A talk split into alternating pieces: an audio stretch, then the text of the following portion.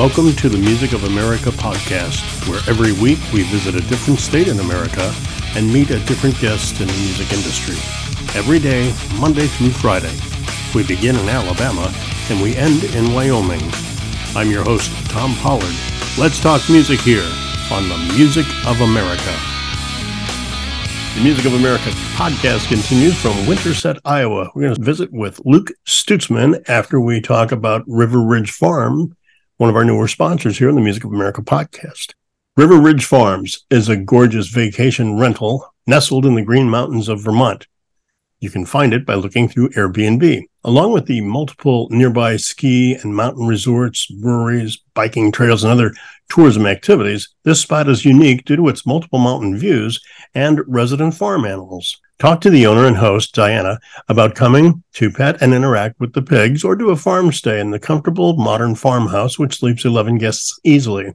Enough space to throw events or just relax, rejuvenate, and enjoy the beautiful Vermont landscape. It's called River Ridge Farm. You can find them in Airbnb or check them out on Facebook, River Ridge Farm. And I got to tell you, I've been there a few times. Gorgeous. My grandson loves playing with the pigs. Shouldn't be saying things like that to a farm man. Is that right, Luke? Are you a farmer? I live on about 7 acres of timber, but I have 4 chickens, if that makes me a farmer. Luke Stutzman's our guest from Winterset, Iowa. Just having to look it up to see where you were, and you're kind of south of Des Moines, pretty much in the center of the state of Iowa. So I just automatically figured you're a corn husker. You got to be growing corn and wheat, right? You would think so, but no.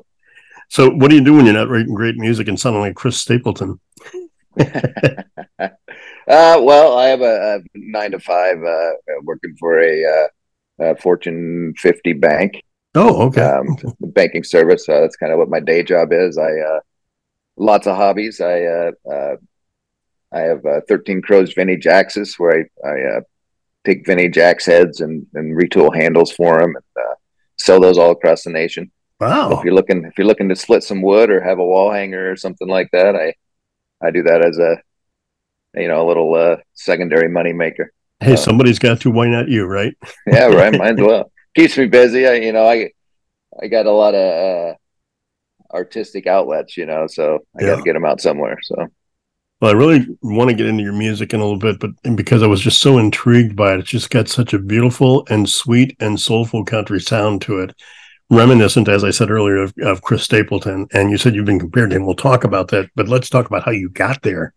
Have you been playing music and singing your whole life, or? No, I picked up the guitar. I moved. I grew up in a small town in southwest Iowa of about 700 people, and joined the military. Moved up to the Des Moines area to get out of. I just wanted to experience a little bit of life, getting out of a small town. And I think I was 21 years old when I always liked the guitar. I just never learned it. Mm-hmm. I'd sing a lot, obviously sing a lot to the radio and some friends would be like, "Hey, you got a decent voice." And I'd be like, whatever. And then, I moved up to Des Moines. I didn't know a single person, other than my roommate, and had this old $50 guitar and I just started playing it and it was horrible. And slowly just kind of taught myself how to play and figured out how to strum and sing together. And, that was kind of the start of, and I just loved it. All my free time I spent playing. It was mostly acoustic. And then, through friends of friends, I found a couple other guys that liked to play. And then we started a band and, started playing out. And I just, there was something about playing in front of people. Yeah. No matter how good or bad you are, playing in front of people and getting some applause is pretty nice. Some motivation to keep playing. Practicing. So, what kind of band and what was the name? Well, initially I started a band with my older brother, which is now he's in a country western band, outlaw country band. Locally, I started a band with him, and we just played bar music. Mm-hmm. We went by the name My Dog Jeff. We just thought it was like a stupid name, But my friend Travis, we started playing. We went by the band name Fork. We just wanted a nice and simple name. Something goofy, and we played all the bar music. Brown Eyed Girl, Pink Houses, all this stuff that you hear at bars, and we all started. We all liked obscure music. We were all fans of the band Phish, but we weren't good enough musicians to play their music. Yeah. We liked whatever, like songs that they covered, like Velvet Underground, stuff like that. We started covering, you know, Violent Femmes, just weird stuff that you wouldn't normally hear out of a duo. Right, and people loved it. People loved it, not hearing the same music they hear everywhere else, and we just really liked it. And then we got a couple more friends that, you know, were drummers and bass players, and we started like this kind of like a wannabe jam band. You know, we're not, we weren't, you know, but we weren't really, yeah, you know, the greatest musicians to have that style of band, to be long improvised jams, but we had fun, you know. Yeah. And then you know, life happens, and then I just went out on my own, and I just found it way easier to go on your own, and you can do what you want, play the time signature that you want if you want to change it up. And I just haven't looked back playing solo. I just really enjoy it. When did you start doing or introducing your own music into your sets? In 2000, the first time I had any of my own music was in 2008, and I don't play either of the songs anymore. Really? They were like they were kind of rough. They had meaning. They had a lot of meaning to me. And I played them live a few times. But the recent batch, and I'd always been writing. I got notebooks full of song lines or poetry or half songs or titles for songs that give me ideas, and I put those away. In 2009, my wife passed away from breast cancer. We were 39 years old, and I had a three-year-old son, and didn't know the first thing about raising a child, and so I had put everything on hold. I put my guitars away, put my writing away, and just raised him. And then when he got old enough to remember me playing, like, he would be like, "I remember you playing a lot. You should play again." And then now that he got older and I had more time, I'm like, you know what? You're right. I really enjoyed it. I need to get back into it. You know, so I got to thank him for kind of pushing me to do that. And then, so I started playing out a little bit more. And then the biggest thing was when COVID happened. I had all the time in the world. And my fiance, we moved out to this property out in the country, and she was always telling me, "You should write more." And I have this little shop that I build my axes in, and I would just tell her, I'm like, "I'm going down to the shop. I'm not coming back till I write a song." I'd go down to the shop with I have an old beater guitar that I take down there, and I came back with "Right on the Wind" and played it for her, and she was like, "That's great." And then, you know, over the next few months, it kind of morphs into a better song. And then I just kept doing that. I would just go lock myself in the shop, and I said, "I'm not coming back till I write a song." And then, you know, at least 9 songs came about, and they're all about, you know, I feel that they're like Southern Iowa music, singer songwriter. It's more about like growing up in Southern Iowa, or small town Iowa, and you know, like you know, one of the songs is about my son. He graduated this year. It's called "Nose to the Grindstone," and I should have sent you that one. It's one of my favorites, but I didn't have a good recording of it. But it's called "Nose to the Grindstone." It's like all the things that maybe I should have told him, or I did tell him, or I want to tell him before he moves on to real life. What's he going to do at 18? What's he going to do? He's right now he's studying to be a fireman. Oh, no kidding. Okay. I was wondering, because dad was in the military, so I wondered if maybe he followed dad's footsteps and joined the military. It's a thought of his still. Yeah. But yeah, he wants to be a fireman for sure. And I think it's great.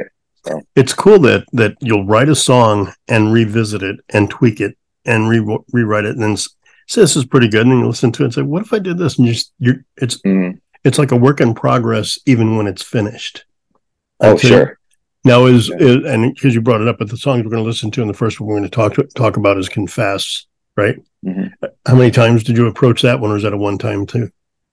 You know, that song wrote itself really easily. I was trying to put myself in different positions, like to write songs. Like I would get like a hook or something. Yeah. Like that one, I came up with the initial hook, and I'm like, "What's this song about?" And then I put myself in the shoes of a guy that he sees a girl and he's too afraid to talk to her, and he wants to confess that how much he likes her, so I put myself in the shoes. All right, I'm going to write that story of a guy that he sees this girl quite a bit.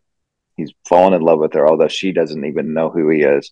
And how would that go about? So I brought that song up from the shed, and I played it for Beth, and she was like, well, how's it end? You go through your whole song, and does he get her or not? And I was like, that's the whole thing. You don't know in the end. Yeah. He's just like, what if I did this? Could if I bought you a drink, could we sit and talk? But in the end, you don't know. Did he get her? Did he not? Did he even go talk to her? Yeah. You know, and that's the way I kind of left it up for interpretation of, well, I don't know. It's like what's that old story? The Lady and the Tiger. Did he open the door with the lady and the tiger? That's fun. So, but that one wrote itself very quick. I came up and I explained it to her on my thought process of it. We changed a few things. She's always there to help me, but be like, why don't you change this word or this verse? Mm-hmm. Cause it's confusing. You know, it may not be confusing to you, but to the listener, and I'll tweak it a little bit, and then I'll play it, all day, hundreds of times, trying to get it down to where the melody that I like or the timing's right. Do I change key? Do I put a capo on? And I finally find it, and then usually that night, and I'll sit her down and I'll play it again, and she'll be like, "That's it." Okay. Or she'll say, "Yeah, revisit that one later," and that's when I know that it's one of the throwaway songs. That's funny. But so. And you brought up the word hook. My first radio gig was in Joplin, Missouri, and we used to sit around. Monday nights we played poker, watched Monday Night Football. We played poker until I had to go in and do my talk show at 10:00 at night. And one of the arguments we would always get into is, what is the hook of a song? And is it a phrase? Is it a musical phrase? Is it a da da da da da da da, like on "Miss You" from the Rolling Stones, or is it "What's the matter with you, boy"? The lyric. How do you define a hook? What is the hook for you? I mean, I think it goes song to song. Yeah. In the song we were just talking about, it was the initial chord progression or the initial the melody that stuck with me to be like, I'm going to keep that because I like that. I think I can write something on that, and whether that's a hook in the traditional sense, I don't know. You know, I meant to study music. I just self-taught myself, but I think it can be all. I think it can be lyrics. I think it can be a line. Right. You know, that could be the hook. Whatever, to me, what a hook is, and I know it's probably not the traditional sense, is whatever will keep you moving forward to write that, to finish it. You know, something has to be interesting to the musician for him to keep going. Otherwise, it's boring. It's going to be boring to everyone. I always contended that the hook is the most memorable part of the song.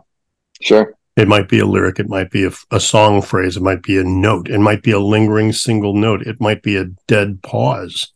But if that is what makes that unique to that song, that you remember it, that is the hook. And sometimes the hook is nothing, you know? Sure. So, yeah. I usually get my butt handed to me on that argument, but yeah. No, man, I think music is free, and to me, whatever keeps you writing and moving forward and making it better and making it your own, is what it is. So, well, I dig your music a lot, Luke. I think I've mentioned that a couple of times already on this podcast, and I'll talk to you forever about this when we start playing some. So I'm. Sure. We're going to play the first song, and what would tell us the hook? What's the hook on Confess? To me, the hook was the intro. Yeah. And, it's just the musical intro that I really enjoyed. That I came up with that, and then I was like, oh, I got to get some lyrics. Yeah. And fun. Then it's like, I'll look around the room or look around my shop or be like, do I have anything that I've been thinking of? As far as a story, and instead of nonsense lyrics, is there a story that I want to weave? And then something will happen and it'll spark it, and then I just go on the fly. And most of the songs, the initial 90% of the lyrics is within 10 minutes. Wow. And then it's fine, and then it's usually fine-tuned, and there's a lot of changes, but the initial story that I'm weaving is usually happens pretty quick when I get when I get that hook started, and I in the story I know I want to tell. Well, we're going to play your first song here and listen to that instrumental hook at the beginning. We're with Luke Stutzman from Winterset, Iowa. The first song of his we're going to play is a song called Confess.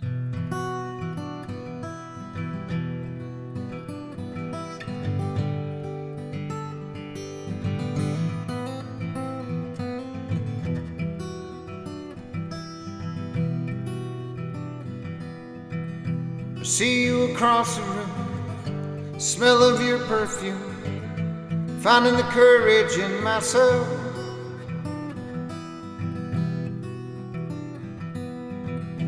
Don't know what to say, thought about it every day, putting my nerves upon a shelf.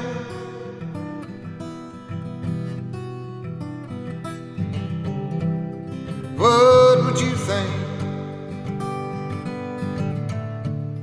bought you a drink? Would you say yes if I would confess.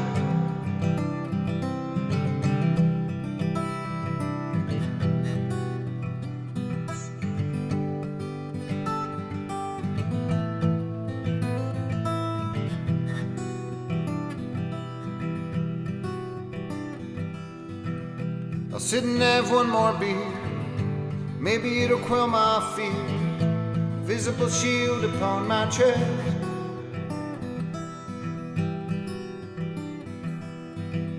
My hands are trembling, feel the nerves creeping in, don't want to be anyone's second best.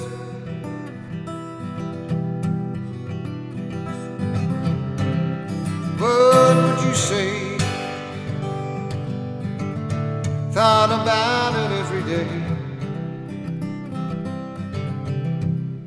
Would you say yes if I would confess?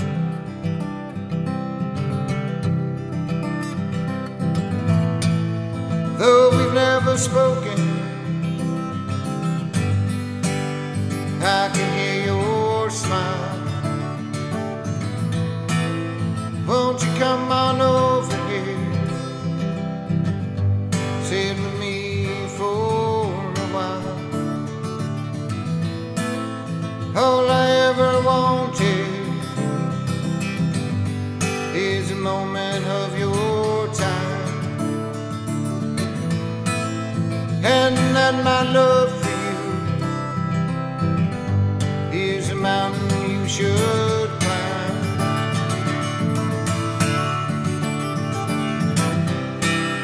What would you think if I bought you a drink?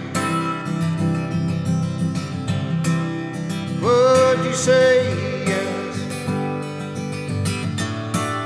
if I would confess?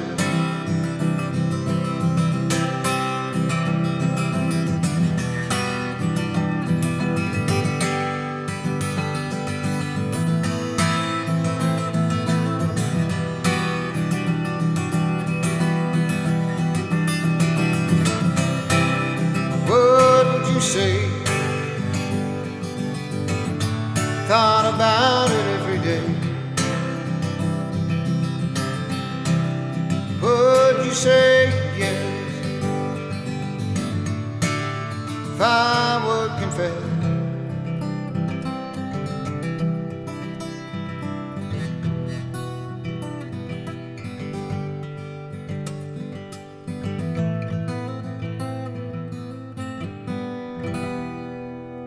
Confess, Luke Stutzman on the Music of America podcast from Winterset, Iowa. I'm your host, Tom Pollard.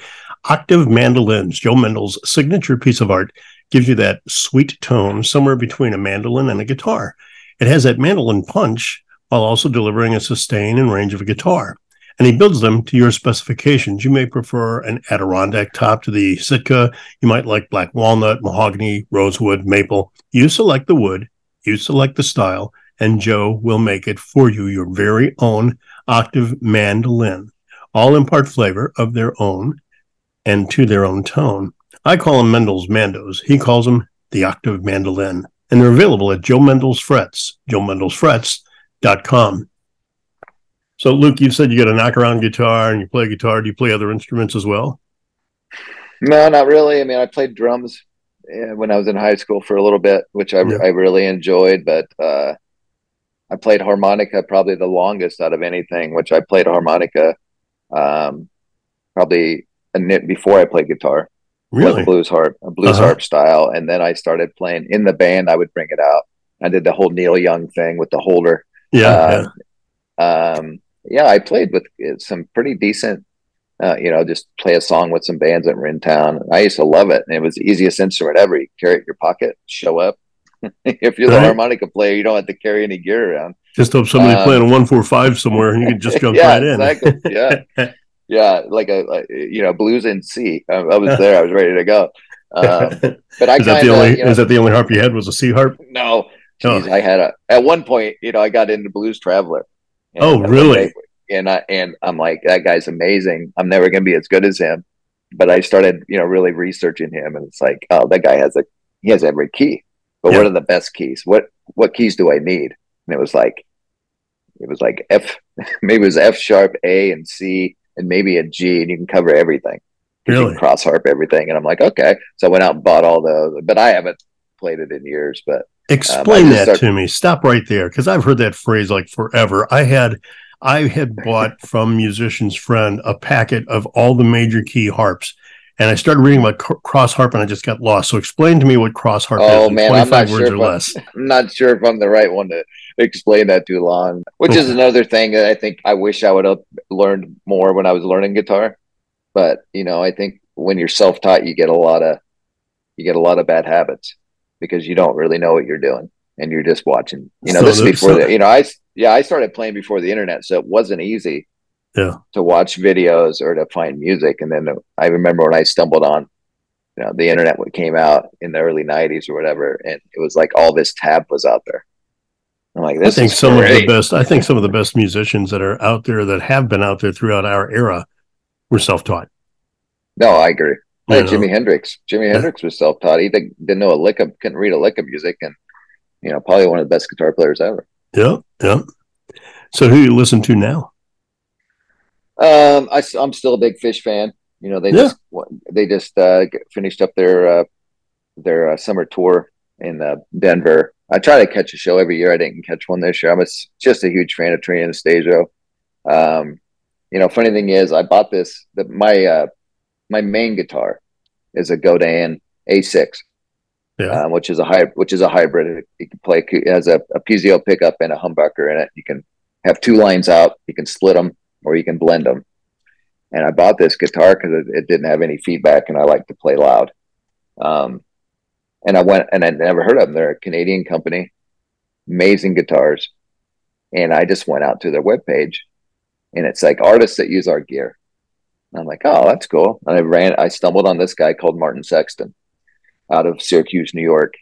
Yeah. And I was hypnotized by this guy. Solo guy, amazing.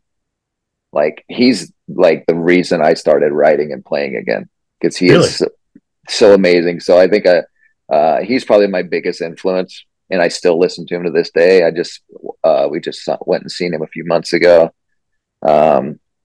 Lately, I've been listening to a lot of Jason Isbell. Yeah, because his songwriting is. I mean, I don't know if there's a better songwriter right now than Jason Isbell. I was going to say I can't think of somebody right now that tells a better story. Yeah, and that's kind of the style that I writing that I want to do right now, is to have a story instead of just being like, oh, that sounds cool, I'll put these lyrics together. I want it to lead somewhere, he is definitely an inspiration. I really enjoy listening to him right now. So you get your musical inspiration from Phish and your lyrical inspiration from Jason Isbell. By the way, Phish, I don't know if you know this, but I'm talking to you right now. This part of my life, I'm in Burlington, Vermont. That's where Phish originated. Oh, yeah, absolutely. Yeah, that's cool. That's awesome.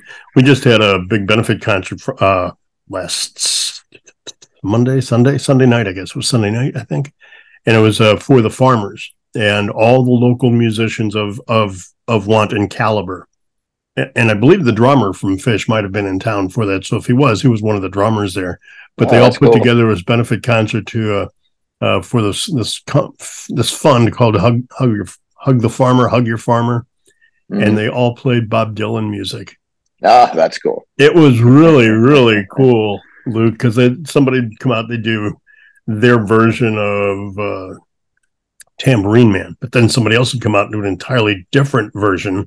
Sure. Maggie May. There was actually a Rage Against the Machine tribute band that did Rage Against the Machine's version of Maggie May. It's all death metal, and I'm like, I can't wait to see this happen. And it was one of the most exciting songs of the night. Yeah, man. I bet it was cool. It was really cool. Something. Yeah.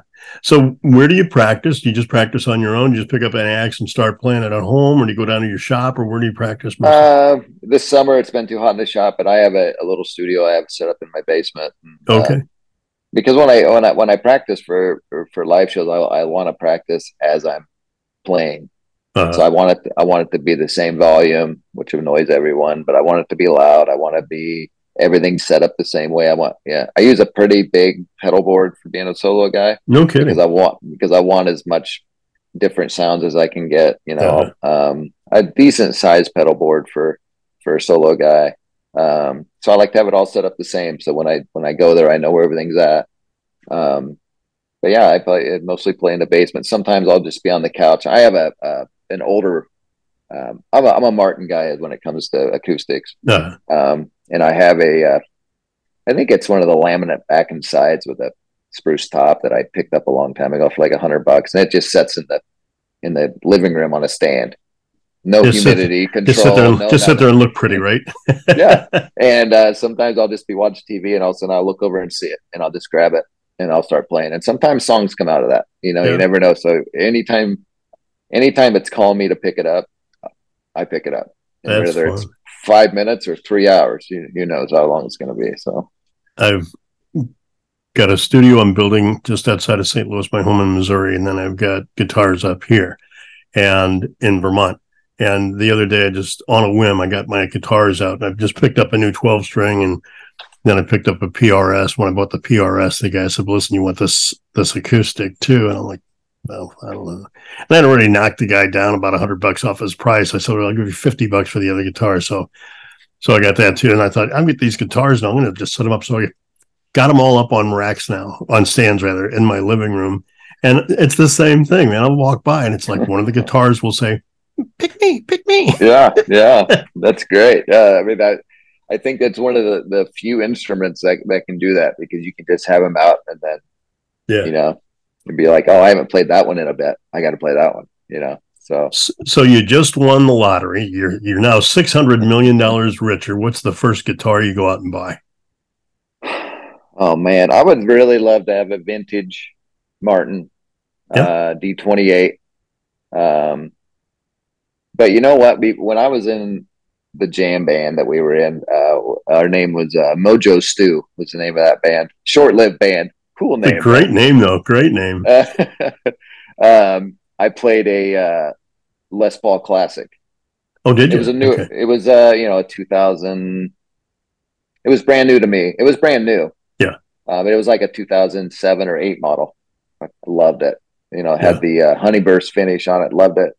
And then when I got out of that band and decided to go on my own, I'm like, I got to trade this thing in for an acoustic, which I traded in for a Jumbo Martin, which I loved and played for a long time. But I think I would probably get a Les Paul, maybe a vintage Les Paul, if money was no option, just because I think everybody should have one. No, I agree. But, I mean, everyone should have a Strat and a Tele and a Les Paul and a Paul Reed Smith and a Martin and a Taylor. You know what? The funny thing about Paul Reed Smith guitars is I'd never played one. I went to Crazy Horse Guitars in downtown Des Moines, which is no longer there. And I was a Les Paul guy and a Martin guy, and that was it. Yeah. Never played anything else. That's just what I wanted, and I was stubborn about it. He had a black PRS in there, and I did not like black guitars, but he goes, yeah, you should play that one. Fell in love with it. I couldn't afford it. I wasn't even there to buy anything. And to this day, I think about that guitar. It's like some guitars speak to you, and that one did. And I just couldn't afford to have it. But I'm like, man, that thing was something about it was amazing. So, maybe one of those McCartney, those hollow body PRSs. That'd be a sweet guitar to have. That'd be really nice. Might have one of those. But yeah. Let's get on to your next song, because I can talk guitars for hours too. Sure. So originally I had it written down. The song was called Ride, Ride, Ride, but now it's really called Down, Down, Down. So are we riding down, or is it a downward ride? Or tell us about that. Tell us about how the fickleness of the name. That song, it was always called Down or Down, Down, Down. I'm not sure, or Ride, Ride, Ride. I may have wrote it wrong when I responded to you. But this song is... came to me in my act shop when I was down there. Another one of those, hey, I'm gonna go write a song, we'll be back. Could be an hour, could be 10, don't know. But I was coming up with this story about just a guy living in small town, for me, small town Iowa, with not a whole lot going on. And I was like, if you some people, if they stick around small towns long enough, they start going down the wrong path, because there's not a whole lot to do, And I was like, man, what would have happened if I would have stuck around in this path and, went down the wrong path? So it was like, it's kind of a story about a guy that has made some bad choices. And, and it was just like, his parents are like, man, if you don't change your ways, the only way you're going is down. And then that's kind of the story that I'm telling about this guy. That's like, he's making bad choices. He's going down the wrong path. And it's like, I think the chorus part of it is, why do I carry this, burden like Christ did the cross. Did the cross, yeah. Right. And then that stuck with me, and I'm like, okay. So he's seeing the evils of his ways, and will he change? And I think in the end, you still don't know if he made it out of it or not, which is a kind of open ending. So another cliffhanger is what you're saying. Yeah, I think I kind of enjoy writing those. It's like, it's up to everybody's interpretation. There's this movie my brothers and I, we sit around, we'll play hearts, and we'll cite lines from movies. One movie we repeat all the time is The Big Chill. And William Hurt, at one time in the movie, he says, "I'm just not into this completion thing." You're right. That's what this. So Confess was kind of open-ended, and Down, Down, Down is kind of open-ended. So let's draw our own conclusions and listen to it. Sure. So with Luke Stutzman from Winterset, Iowa, and the next song we're going to listen to is Down, Down, Down.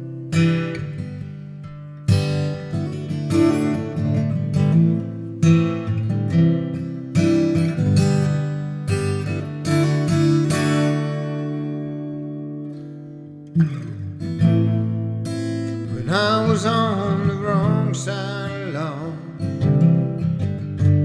Mama would say, don't go drinking in those bars. Well, I knew there was only one way to go. Down, down, down. Down, down, down.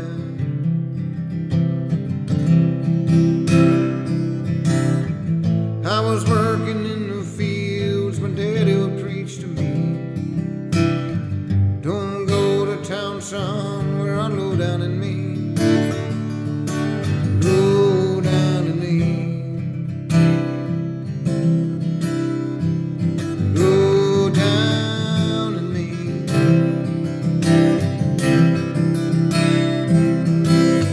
me. Why carry this burden like Christ did the cross?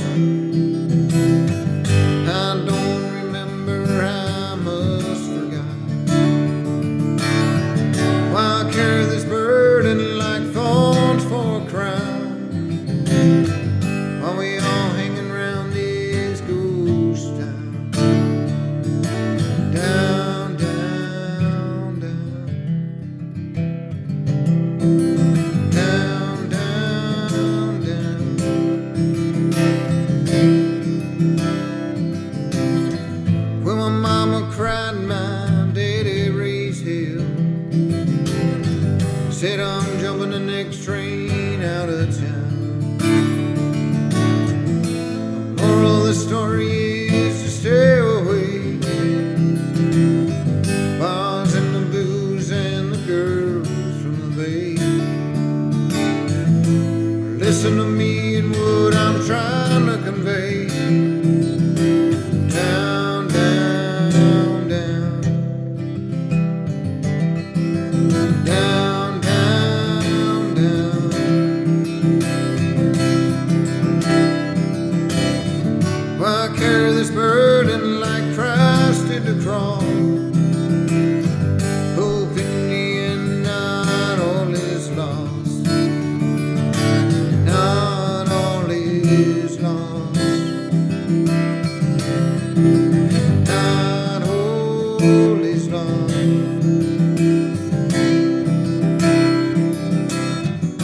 skies opened up and the rains fell.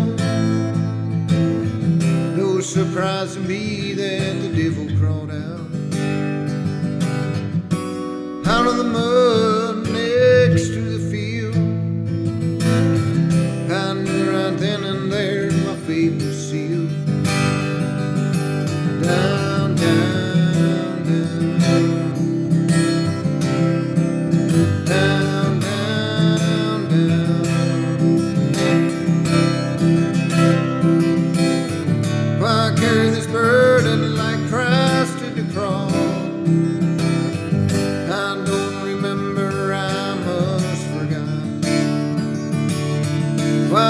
This burden like thorns for a crown, while we all hanging around this ghost town.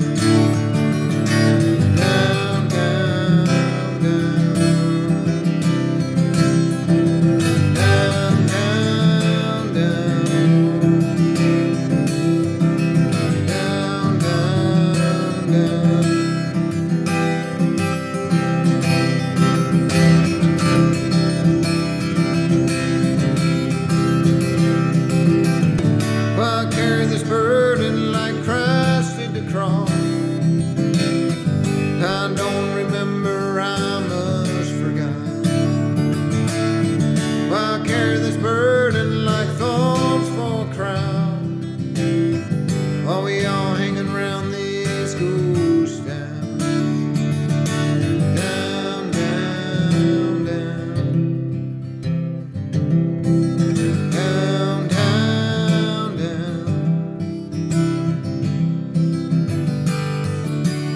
Down, Down, Down from Winterset, Iowa. Our guest today on the Music of America podcast, Luke Stutzman. We'll be back with Luke in a moment.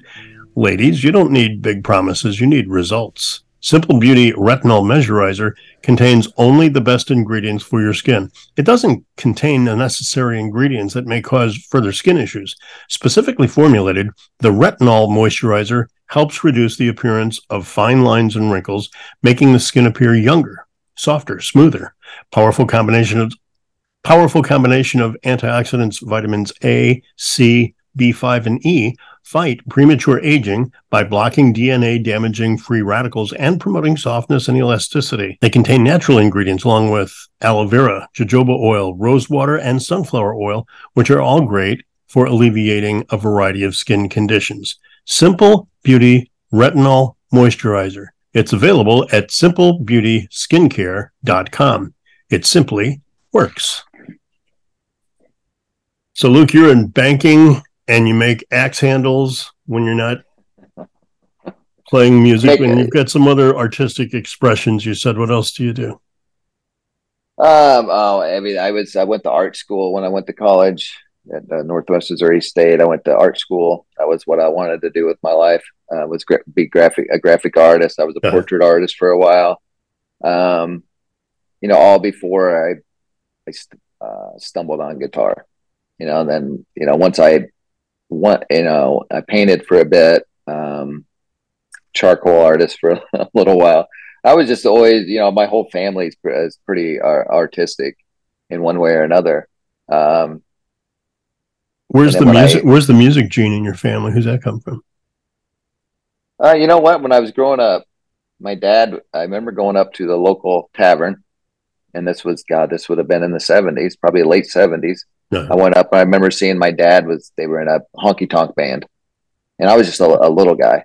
Uh-huh. And so I must have been where it comes, because when I grew up, my mom was a Beatles and Elvis fan. And my dad was Waylon and Willie, Johnny Cash fan. So I got all this cool music, so we really got to see, so I remember going down and going through their albums and then stealing a Beatles album and running upstairs and playing it, and then stealing the Outlaw album, stealing that, so I got a little bit of, so I don't know if my dad hadn't played for, didn't play when I was in my teens or anything, but I just think having that music around the house and all the different genres playing, I think maybe help that along, but I couldn't tell you. But one day I picked up guitar and some magic happened, and I just never put it down. Wow. there's a again, another movie, but in the outtakes of Pulp Fiction. My favorite movie, by the way. Is it really? Well, did you see the director's cut? I think Tarantino left this in, and Mia Wallace interviews John Travolta's character and says there's two types of people in the world, Beatles or Elvis. So are you a Beatles person? If you have to choose as a Beatles or Elvis person, are you a Beatles or are you an Elvis? I'd be an Elvis, yeah. Kind of figured because you got that influence from your mom plus the outlaw side from your dad. You know, and I just think Elvis was a little more bluesy. Yeah. And I lean towards the blues a little bit more than I do. You know, I think, well, the Beatles were an anomaly, right? They played a lot of different genders. There's the 8 days a week Beatles that was family friendly. And then there was a little bit of the darker stuff. And I like the darker stuff for the Beatles. I like the more of their harder, a little edgier stuff. But I like... You know, my mom is she had a whole room with Elvis shit in it. I was, oh, can I cuss on your podcast? I don't even know. She had a whole, but she had a whole room dedicated to Elvis. So I'd have to say Elvis. She'd probably disown me. But I like all music. I mean, there's not a lot I don't like. Well, it's interesting you brought up Elvis because I went through a phase growing up. Neighbor across the street who was years older than us. But she was just really into Elvis and kept trying to jam Elvis down our throats. This is in the 60s. So I was, you know, prepubescent and she's, you know, in her late teens, early 20s. And, you know, as we got older, we hung out with her more because she'd buy us beer, you know. Sure. But she was such a huge Elvis fan that I soured on Elvis. And I've never really given his non-pop stuff a chance because I just got inundated with it so much. And right after that were the Beatles, and I got sick of them. Now, I'm in my mid-60s. I'm rediscovering the Beatles, and I am loving it. And then this, I told you about this thing with Dylan the other day. So now I'm listening to people reimagining music. I just today found on Spotify 50 artists that are reimagining Neil Young songs. Oh, sure. It's really, really cool. And just by bringing up Elvis, I have to do this with Elvis now. I have to start listening and see what I missed, what made him so popular. Because I thought it was all hype, you know. Yeah, I've never really given him a chance as an artist to see what he could sing. You know, I mean, I've watched a couple of movies and stuff, and he can sing. But back then, everything was lip synced and dubbed over. So really, how good is he really? I mean, he was a pioneer for back then between you know, what was considered black music and white music, you know, and he was just kind of I think he was probably one of the biggest influences on that crossover. Between, you know, old black blues to you know, to let the Beatles and the Stones and everybody. And I, you know, rather love him or hate him, I mean, he really was a pioneer, you know, to cross those boundaries when, you know, that's why I think he was so loved, you know. And he was a pretty darn good looking dude back then. You know? Do you think Elvis influences your music today? Yeah, I think so.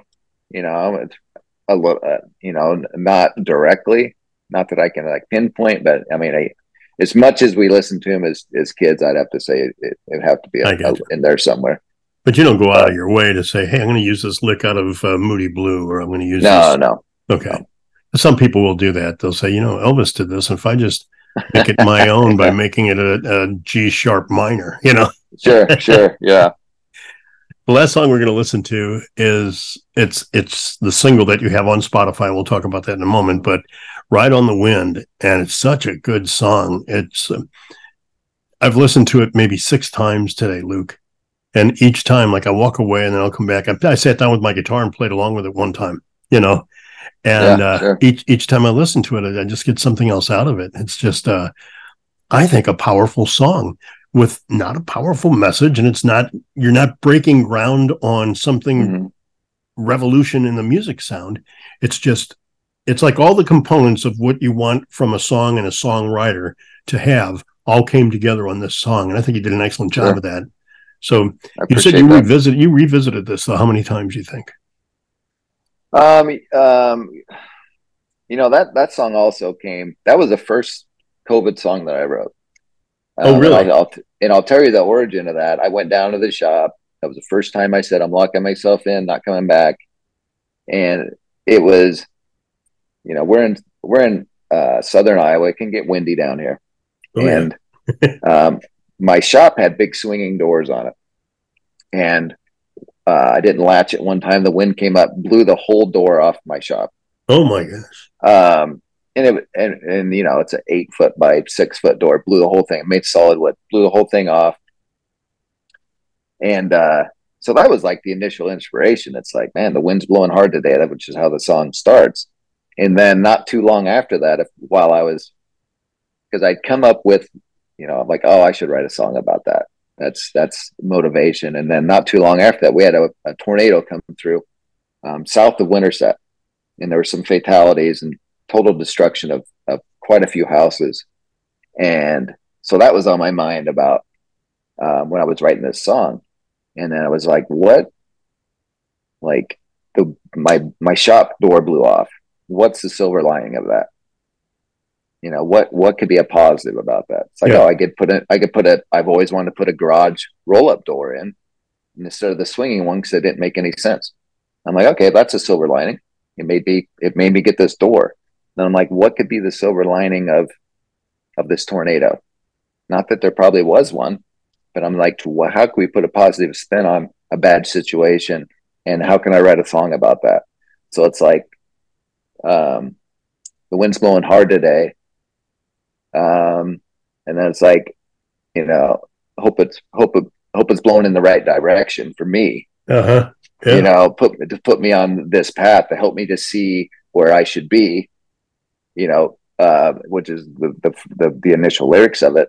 And it's like, man, I think I'm onto something here. And I just stayed down there, and I don't know, I probably wrote, I mean, I came back in probably an hour and a half. It was pretty much done, and I didn't change it a whole lot after that. And so, I mean, I obviously the more I played it, the more I fine tuned it.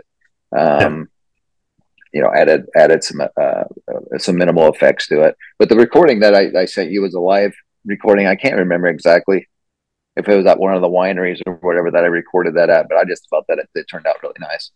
It really did, and for a live recording, it came out extremely well. And your live recording is also the one that's on Spotify, correct? Yes. Yep. Same one.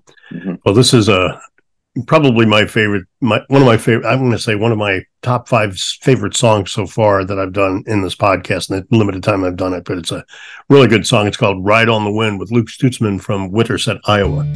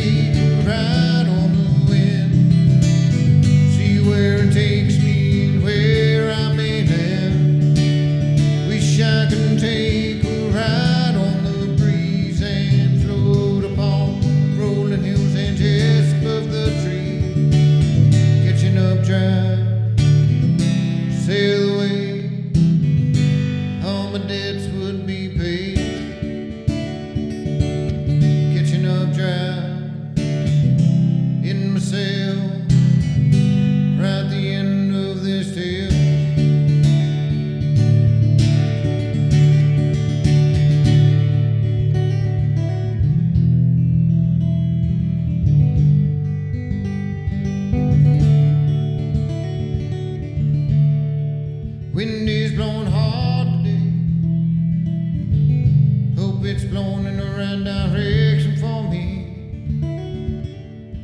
me forward or knocking back, kicking up the past or a future's flashback. Put me on the path I was intended for. Push that old boat back onto the shore. Wish I could take a ride on the wind, see where it takes me.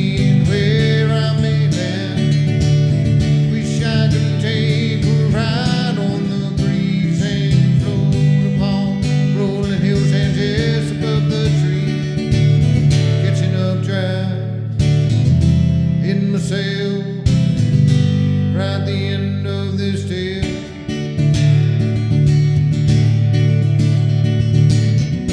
She's enough strength, get me off the ground.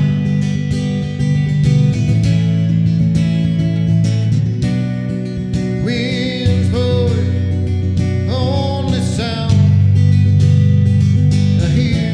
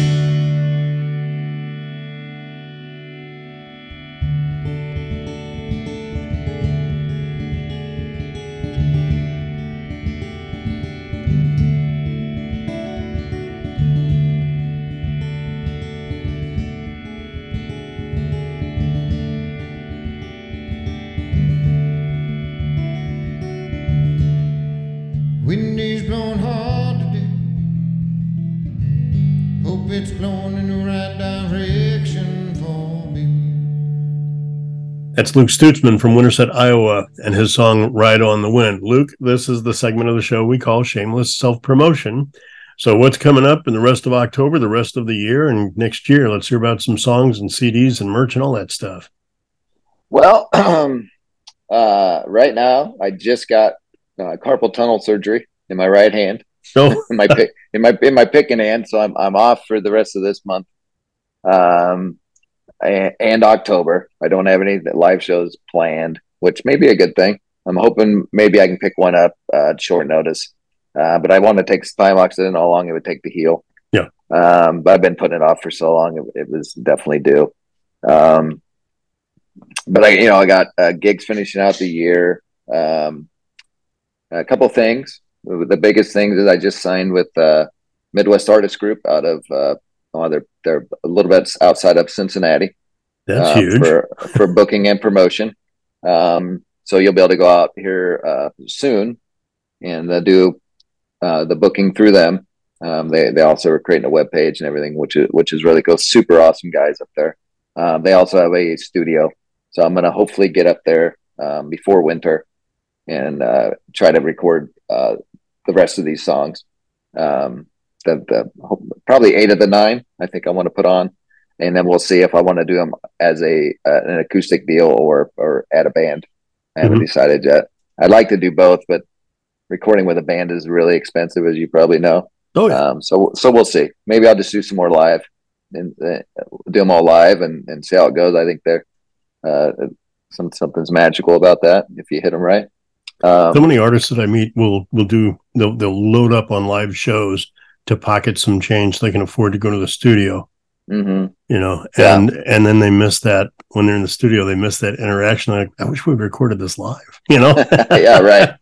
Yeah, it's just so hard to get a nice clean sound, and that's why I think playing some smaller shows or some wineries or orchards and stuff like that, to where the crowd's not super chatty and they're just kind of there to listen.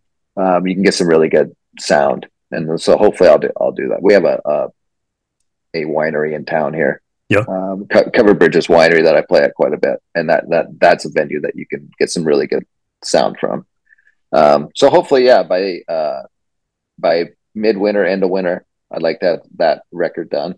Yeah, hats, t-shirts, stickers. Yeah, I ran out of t-shirts, but I'm gonna put in a new order for t-shirts coming up too. So you can find those on Facebook. Venmo is accepted if somebody wants to. There you go. Do some live and solo shirt. But yeah, and hopefully like I said, I'll have all the rest of those tracks out on Spotify and Apple Music, and I'm going to continue to do the One Mic, One Iowa. So hopefully I have some more tracks out on that the cool YouTube page, One Mic, One Iowa, which is also something cool to where local original Iowa artists can come in and just do one mic, one take. That's it. You walk in, you sit down, you play, you're done. That's it. Yeah. No backing tracks, just you and whatever instrument you want to play. And it's shot black and white, kind of old school. And that's so cool. And you're on there now. Yeah, I'm on there now. I got Down, Down, Down and Confess on there now. Okay. So I'll probably, I may release some of the other ones on there as well. I just think it's a cool, just kind of a cool old school way. It's a really cool medium, yeah. Yeah. Just a condenser mic and you just get one shot to do it. That's awesome. Cool. So well, keep it up. Keep up the good work. Keep writing, man. This has been a really good interview and really a lot of fun. A real pleasure just to have met you. And I'm sure we'll be seeing you at the CMAs someday in the not too distant future. Luke Stutzman, our guest from Winterset, Iowa. We're gonna wrap up Iowa tomorrow with Patrick the Gathering on the Music of America podcast. You've been listening to the Music of America podcast. If you like today's show, please go to the website at www.musicofamericapod.com or our Music of America podcast Facebook page. Like us and follow the show and episodes. We tally the votes of all our shows, and the most listened to shows will be rebroadcast on our best of shows at the end of the season. I look forward to having you with us again and listening to the Music of America.